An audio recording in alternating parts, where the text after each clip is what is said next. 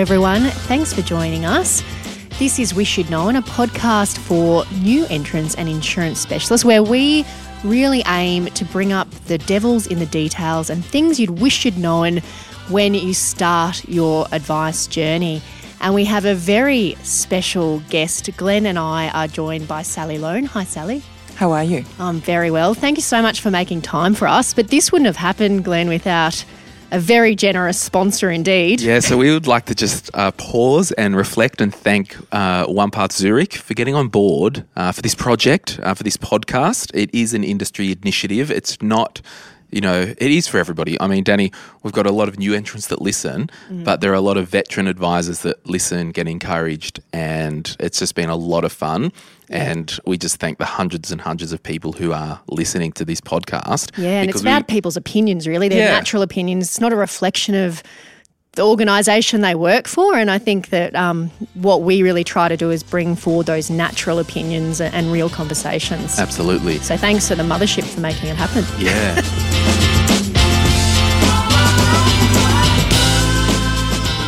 Sally, thank you. Thank you, Glen. These might be more the view of the FSC, your comments today, as opposed to Sally's opinion. So we'll say that loud and clear. Sally, as Danni said, the CEO of the FSC, Financial Services Council. Now, for those who might not know what you do and what the organisation does, can you maybe just enlighten us? Mm. I will say that some of these views that I have have been forged by myself as a person, you know, somebody yeah. who has life insurance, who has financial advice, who has super. Uh, and I also have millennial uh, offspring. So I'm very interested in, in what they're doing too. So um, a lot of this stuff, I think, pol- a lot of the policy that we we make is very much influenced by what actually happens at the coalface of real people. So I just wanted to make that clear. So I, will say so sometimes you're a real person, my, Sally. Yeah, sometimes yeah. it's my opinion. so we haven't got you from the basement with the boffins. You're out in Not the real world. Not yeah. at all. I am in the real world because I didn't start off in financial services. I started off life as a journalist a very long time ago. Went into the corporate sector. Uh, I've written uh, a book and I've done lots of different things. Worked in television, radio, newspapers, etc. The Financial Services Council, to answer your first question, Glen, is the industry organisation for uh, a lot of uh, companies in financial services in Australia. So we have uh, 100% of the life insurance companies in Australia, that includes the reinsurers, um, a very big and very powerful membership portion of the FSC. We have uh, retail superannuation funds. We have uh, a lot of the uh, major uh, medium sized and small fund managers in Australia, and also the advice licensee companies. So we're across essentially four major portfolios in financial services. And we're a policy shop. So we develop policy on behalf of our members. We take it to Canberra to the lawmakers and we advocate for it. And sometimes we advocate for really positive policy, and other times we advocate to remove barriers in existing legislation and regulation that is having a negative effect on our members and also on consumers. So we play both roles. Yeah, and it's it's kind of it's fascinating because a lot of um, things that advisors might be dealing with on the ground day to day, and the advice and products consumers receive may have been part of something in the background that the FSC has, you know, set the table and had industry sit at yeah. the table, and particularly your members who you represent, to develop the policies and principles. Hmm, that's how it works. It starts off uh, working, we have working groups. We have um, 70 or 80 working groups on so many different issues right across the board. Uh, and that's where everybody sort of sits together and gets into the technical weeds of a particular piece of legislation, regulation, policy, whatever, works it up. It goes then to a board committee uh, of those, one of those four uh, policy um, portfolios, and then it goes up to the FSC board. So it's quite a it's quite a process. Sounds like it's bloody. Uh, trying to extend the car park at the local Baptist church. no, it's quicker than that actually. yeah, that's right. And we also we also get uh, we talk to a lot of different stakeholders. So not just our members, but we we interact with all sorts of other people, consumer groups, mental health groups, all sorts of people in the in the community. So, Sally, a lot of that work goes unrewarded and unrecognised, which is the hard thing around any sort of advocacy piece because the, commentary generally is, oh, what are they actually working on? What are they doing? And I just love your thoughts and your and your um, overview on what's been really potent in your world lately. Like, what's the things that you've been honing in on? Mm. It feels like uh, we've been working on life insurance issues for many, many years, and it's actually true. We have. Um, you might recall uh, in 2014, right back then, we had a look at life insurance um, in the wake of a, a particularly difficult ASIC review, ASIC report.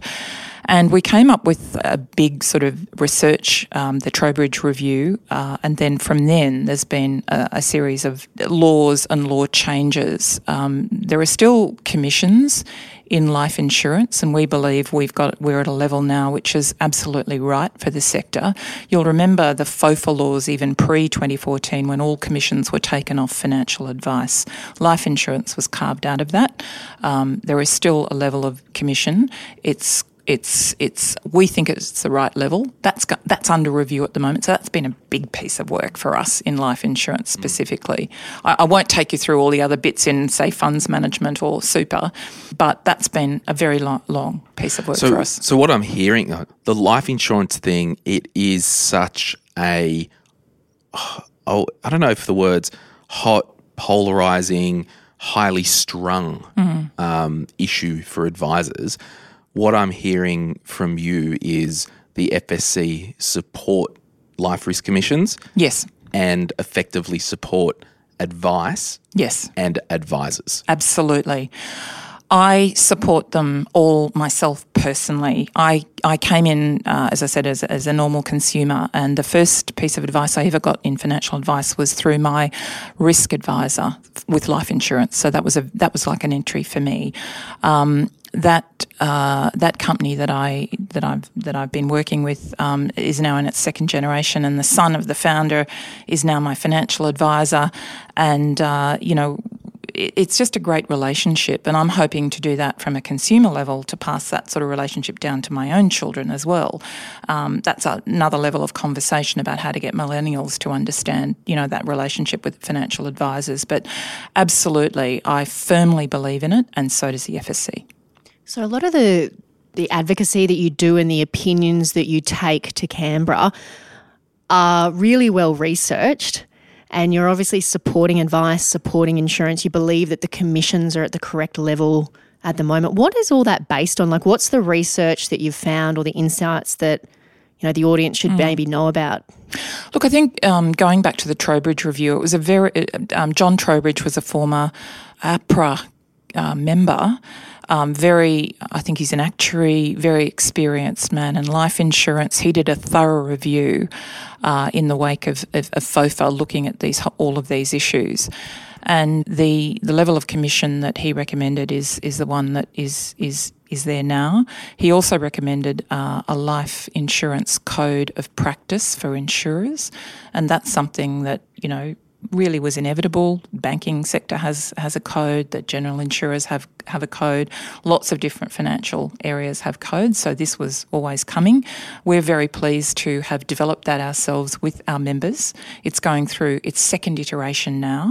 So uh, it might feel like it's been a long time, and it is hot, but um, these things don't happen without a lot of work from our our insurers um, you know, populating this through um, talking to the advisors. We work very closely with the AFA and the FPA, for example, the Actuaries Institute. We have lots of those really good, strong relationships with other industry organisations uh, who've got obviously very good ground level knowledge of what advisors are going through right now. There's some chatter out there uh, that there could be a case to take life risk commissions back up to 80 20 as opposed to 66 22 on the basis that, you know, what was it like over 80% of the cases that ASIC looked at on a hybrid were compliant. Do you think the horse has bolted for any wholesale change to the actual rate? Yeah, look, my view is that it probably has. It's hard to wind things back up again. Uh, and in the climate we're in at the moment, and I know there's there's one side of the of politics which is saying, you know, no commissions at all for life insurance. I think Trowbridge settled on uh, a, a, rate. I think that is working reasonably well. I can't, I don't know. I'm not a financial advisor. I stand to be corrected.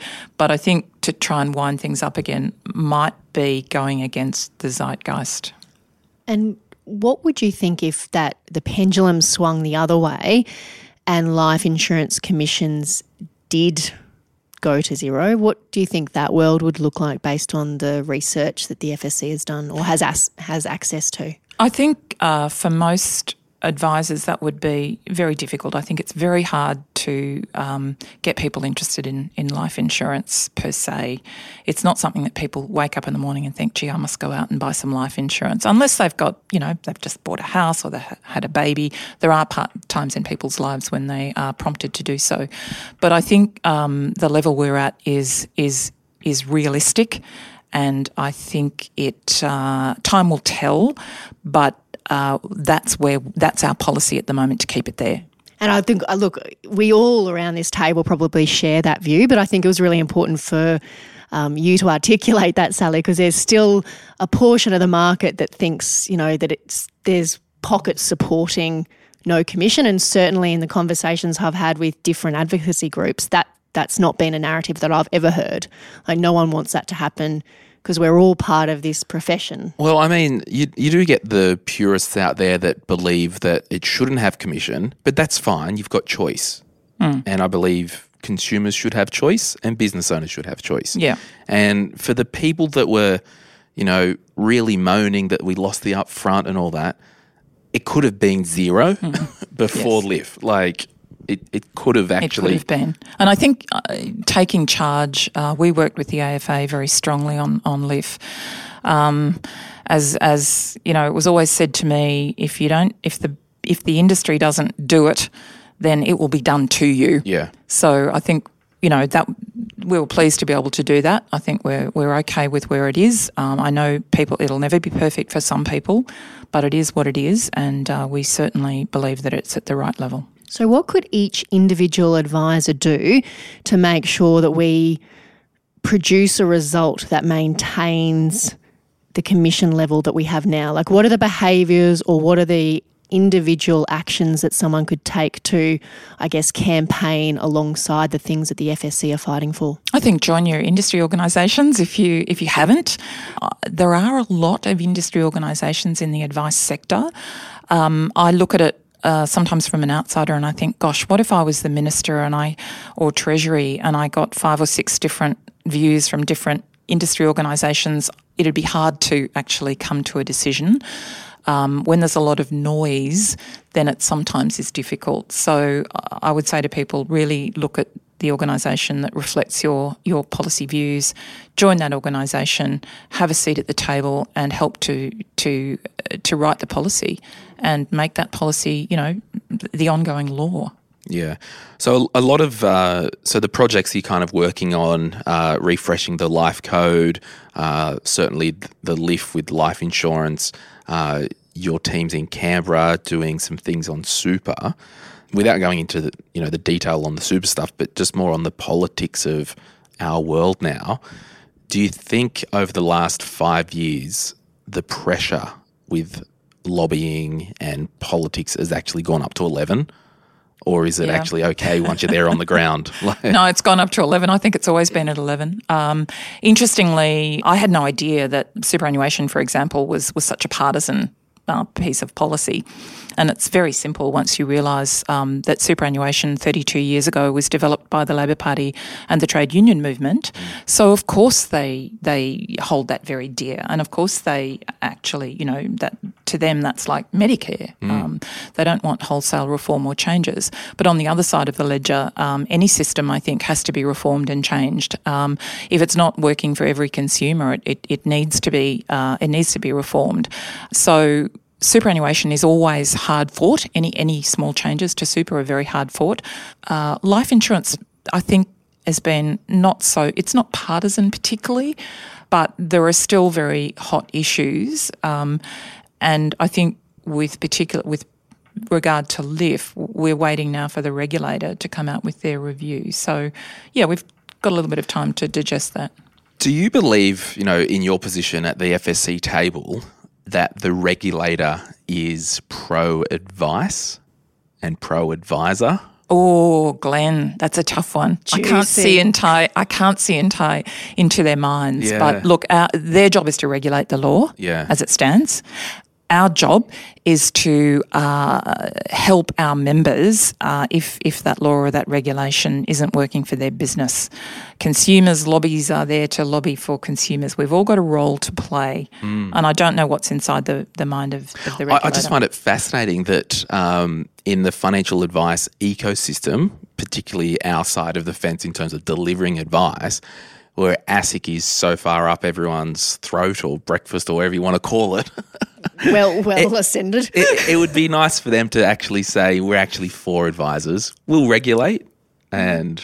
anyway, Yeah, um, I, this- yeah. I think that's an interesting. That look, that's a view. You'd have to ask the Yeah. advisors that. Look, my my perspective on so many things is like everybody. I have a great advisor. I have an advisor that I trust.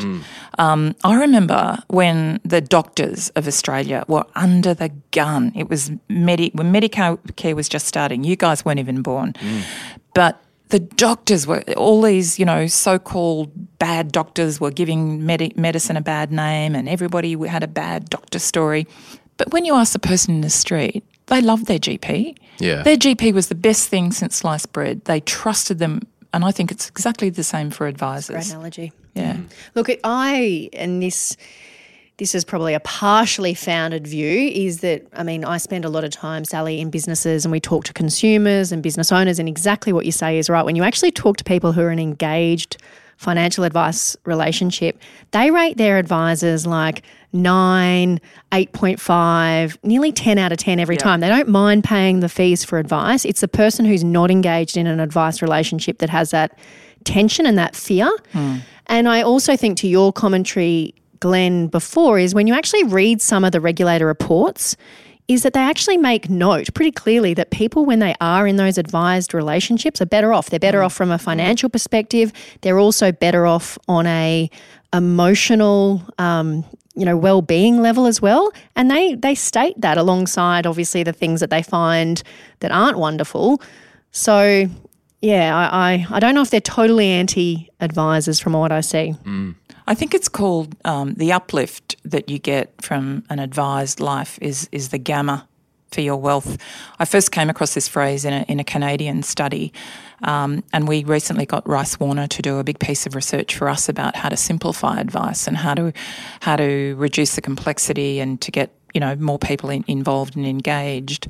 And they also looked at this issue of gamma. And there's no doubt um, if you if you have an advised life, you're going to be better off at the end of it. Vanguard call it the advisor beta, and they think that uh, they can, you know, their data says if there's an advisor in someone's life, you probably get a three percent higher return because they stop people jumping off the cliff and Yeah, pulling the money, doing out. silly things. Yeah, yeah. And what were their recommendations around the simplification of advice, Sally? Because that's a pretty topical discussion at the moment. Like, how do Yeah. you simplify it in a way that's not just theory, but someone can like be comfortable that they're also being compliant?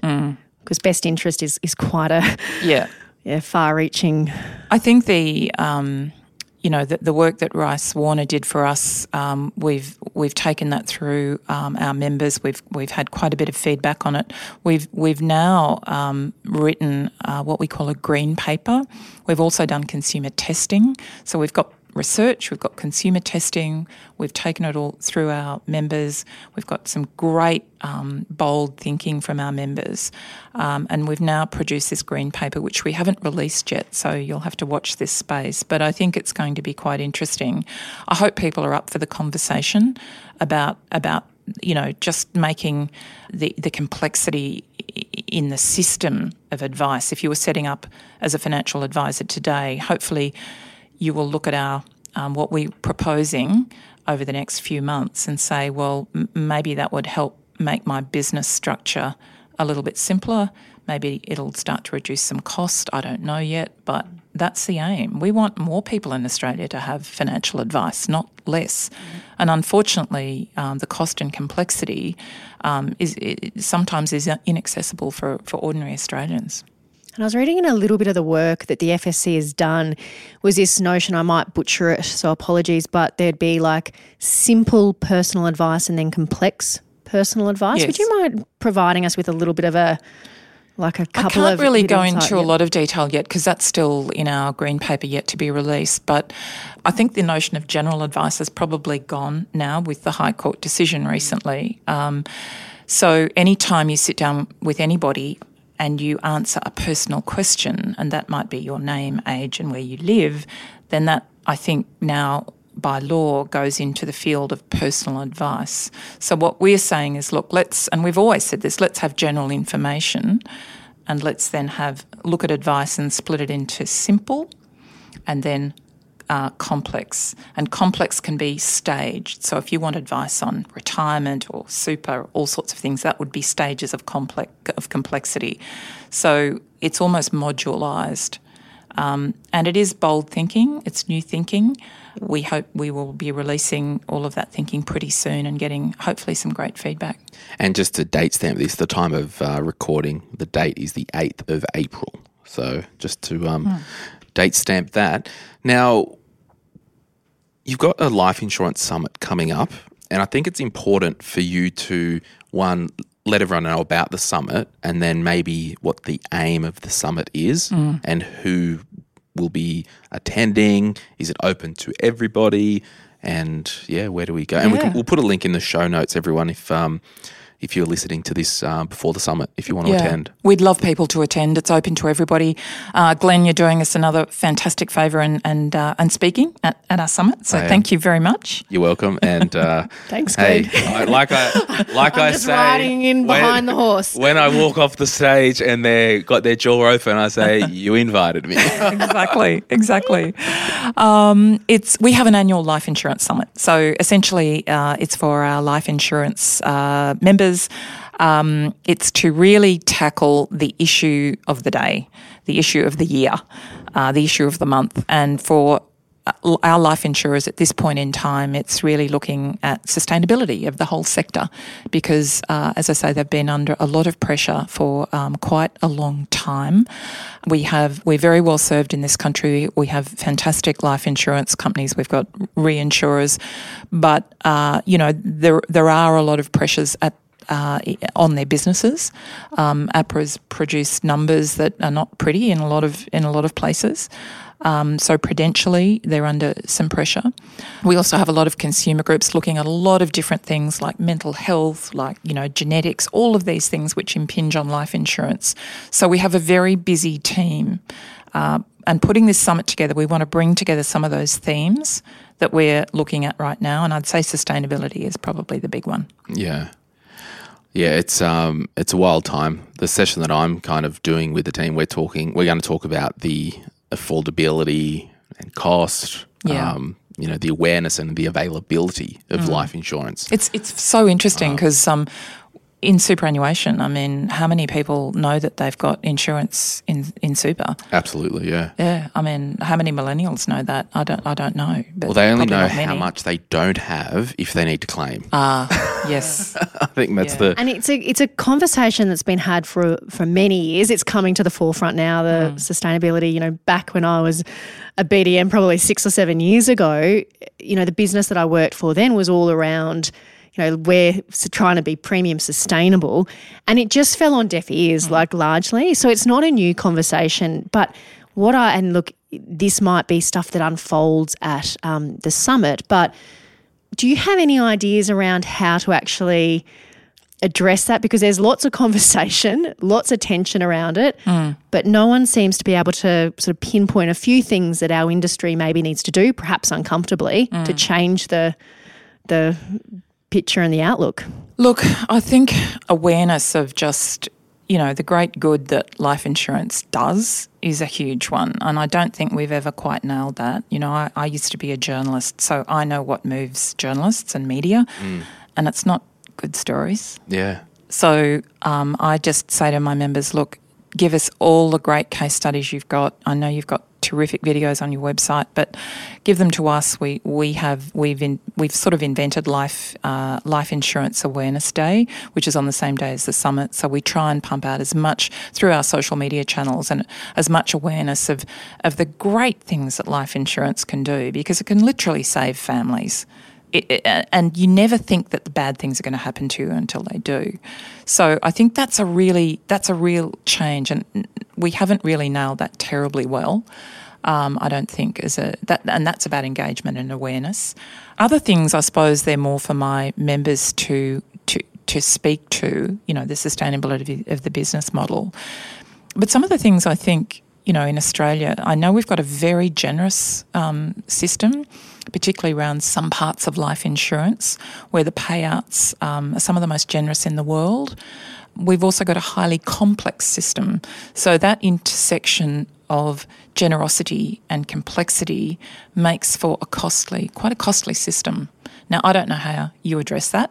These are some of the questions that we are going to be tackling on the 21st of April at the summit. Yeah, and I think the problem with the um, the affordability thing, it came from the the sales team. Let's make these products even better, and then the ratings wars and yeah, yeah. It, like people, they say to me, "Oh, you've I don't know about you." Both of you, but you know, in your car, and it's got the voice activation thing where you press it and you're like temperature 18 or whatever. I don't know anyone who uses the voice thing it's there to bloody sell as a bloody feature that no one uses. Yeah. Like, mm. and I think with the insurance thing, all these bells and whistles have just added cost, mm. and and so it goes. And I think it's a, like from from what I s- saw in advice officers, it was ultimately the fear of not being compliant. Yes. That would that would sit underneath all of this and fire it all. And I think that, you know, people are petrified to not go the best or the cheapest because it's it's difficult for them to articulate the reasons why mm. that insurance advice was placed otherwise, whereas the system was a compliance crutch. So I think this whole thing around, and it comes back to even removing and, and, addressing the affordability of advice as a whole, is there needs to be some really strong guidance and leadership around the flags where people can swim and when people can't swim because you know, there's big, great white sharks mm. that can take a person's entire business if they get that wrong. So it's mm. a big thing to. I believe they're called no win, no fee lawyers. yeah, that's right. And they can engulf someone's entire business. So I think that there's this fear mm. around am I doing the right thing? Well, oh, let's do the default. Plus, I've got to run a business, I've got to be profitable. Mm if it costs a lot more, it must be a lot better and mm. all of that stuff. Yeah, you're absolutely right about the cost of compliance. I think that's eye watering. And I've seen, I think, who was at CPA? I think did a recent study on just the cost of setting up. If you're a if you're a new advisor, fresh out of university, it's really steep. Oh, the barrier to entry oh, nowadays. Oh, boy, yeah, you really can't do it. No, and I think the the I think the average cost I think is about what three thousand dollars to get financial advice yeah, to walk absolutely. into anybody's. And office. people want to pay five hundred. Yeah, you know, yeah that, they un- that unadvised audience. Rice Warner said five hundred dollars was yep. what they think a comprehensive financial plan mm. should be. I think that's really interesting because no names, no pack drill, but a millennial that I know well, uh, and millennials are starting to get inheritance now from the baby boomer parents, um, and they want to know what to do with this money. Uh, and some of them will go and buy ETFs. That's great. Um, fund managers, my members too. Yep. Um, some of them will invest in managed funds. You only need $500. Some of them um, will want to buy some property. But it boils down to a lot of them really do need financial advice. And they get so scared by the cost. Yeah, and you say the uh, inheritance thing, like as part of my business with My Millennial Money, and I've got a referral service where I'll introduce people to advisors. I've had, what is it, Thursday? In the last two days, I've had four leads from people under 30 that have received inheritances. Yes. And that over 300,000. A flood. Totally. Yep. Uh, so, yeah, advice is needed. Now, before we wrap this up, I want to just get a view of, and probably yours more as Sally, you know, working, living in this money world as time has gone on, and particularly the insurances and all of your members, you know, there's been external regulation put over all of them so they're kind of equal. And you do the roundtables, like the line of collusion and competition, like we're sailing pretty close to that now. And as an insurance member, like what is our edge to have a more efficient and lean back office so we get more margin and profit because we're getting to the point where all the like the IP products will basically all be the same. We are very careful to make sure that we don't ever stray into that territory. Uh, and I've got a team full. I've got a, quite a few lawyers in my in my team. Mm, sounds Um, boring. And we they're really good. Um, and we also get uh, a lot of advice, and we have um, competition lawyers uh, on tap. So Yeah. to make sure that our meetings, you know, that we don't stray into this territory, we're really careful about that. Look, I think if I if I gave you one example of where the industry is working together for the benefit of everybody under a legislative regime that's coming into practice in October, that is design and distribution obligations, which is essentially a new regime whereby consumers uh, cannot and should not be sold an inappropriate product.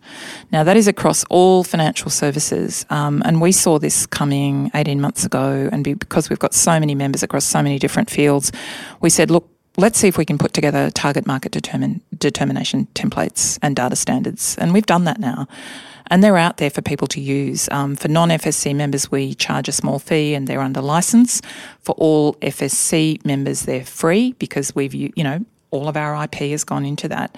Now, that has been a remarkable cross industry wide piece of collaboration for the betterment of everybody because the worst thing come October is going to be if advisors all get different t- templates, different data standards from lots of different firms.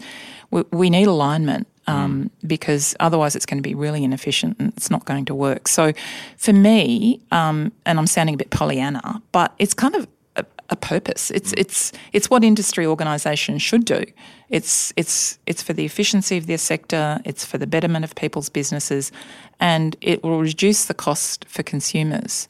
So that to me has been a really sort of iconic piece of work where we've all sat round tables together.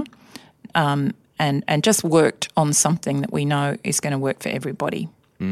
Sally, I'm going to amp up that Pollyanna with my last question because we have been exploring some nutty and, you know, grim type areas. What are you really excited about with our industry and the work that, like, what do you see that you go, you know what, that's just such a great thing that we're working towards and people should be really excited about? I am so passionate about particularly uh, young people, young people, particularly young women, being financially independent.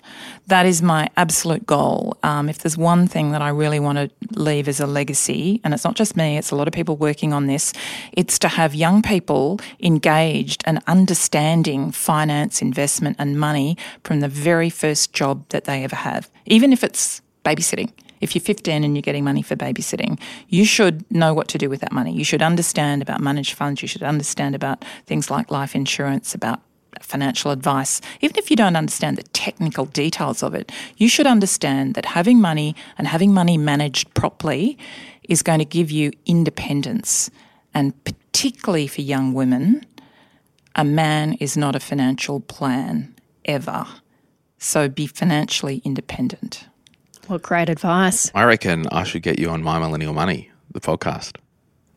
You can talk to Heard her here first. You can We talk should know to- it. I don't. I don't think I'm allowed in. Am I? No, It's got an age limit on it. it hasn't. It hasn't. It's it's just we'll talk offline. Okay, But I guess the, great. the purpose of this episode, i- and I was just thinking, like everyone's busy out there, right? And we get the inbox drop of news flash, and then you read the first paragraph, and then I don't have time. I want people when they see the acronym FSC after listening to this to know the heart behind the CEO, the heart behind Sally as a person, the heart behind the FSC within the itself. hustle.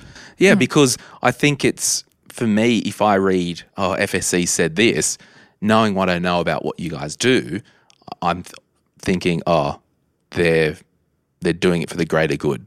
I might not understand or agree with all of it, but just hearing you speak and how the FSC go about ways. And I'll um, complement that by yeah. saying, if you're listening today, do your part.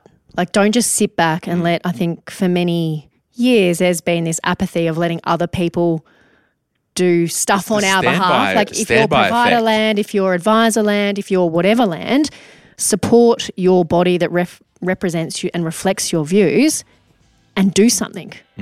Absolutely. Love it. So thank you so much for joining us, Sally. It's been fantastic to get to know you and what you do in the FSC more. And thank you, Glen, for your commentary and insights as always. Look, it, it is absolutely your pleasure. um, but, As always. but we, we might um, we might do a follow up interview with um, one of the tech people at FSC. Great. And really just Yes. go into the weeds. Go into the weeds. uh, because Yep. that's fun within itself. Uh, so check out the show notes. Uh, keep Send an us your eye out. questions that you want to know when we Totally. get Yes. into the weeds. Check out the uh, Life Insurance Summit. Uh, you can watch online, or if you're in Sydney, there might be some seats in person. Uh, but Sally, yeah, there are still seats open, Yeah. still seats online open. love it. Yep. Sally Loane, FSC. Thank you so much. Thank you, Glen. Thank you.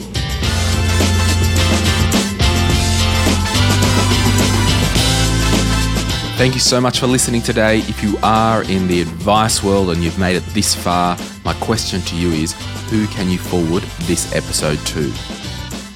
Thank you so much for listening. This was made possible because of My Risk Advisor. You can head over to the Facebook group, My Risk Advisor, and join in on the conversation.